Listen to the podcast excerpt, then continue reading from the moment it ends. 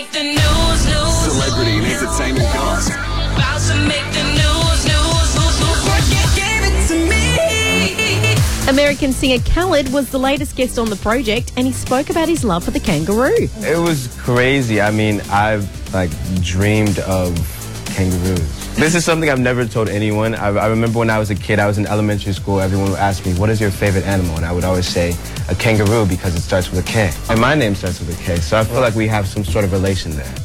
Okay. After Midnight Oil's guitarist Jim Moginie tripped and fell on stage at Wednesday's show, badly tearing his hamstring, the band have confirmed that further tour dates will go ahead as planned. Jim will just be seated for the remaining shows. Ten's Bachelor in Paradise is one of the most anticipated series on the 2018 screening schedule, with many contestants from seasons past returning. But that includes Lorena, Dirty Street Pipe Blur, Season 4's villain Keira Maguire, and Australia's sweetheart Tara Pavlovic. And we can't forget the boys. Michael Turnbull has signed up, as has magician Apollo and prankster Davey Lloyd. All they need to do now is throw in stage 5 clinger Jarrod Woodgate, and you have ratings gold. And apparently, Paris Hilton's second album is finally coming Ah, out. you'll be excited about that. Why? I thought you liked her first one. What? Didn't even know she released an album.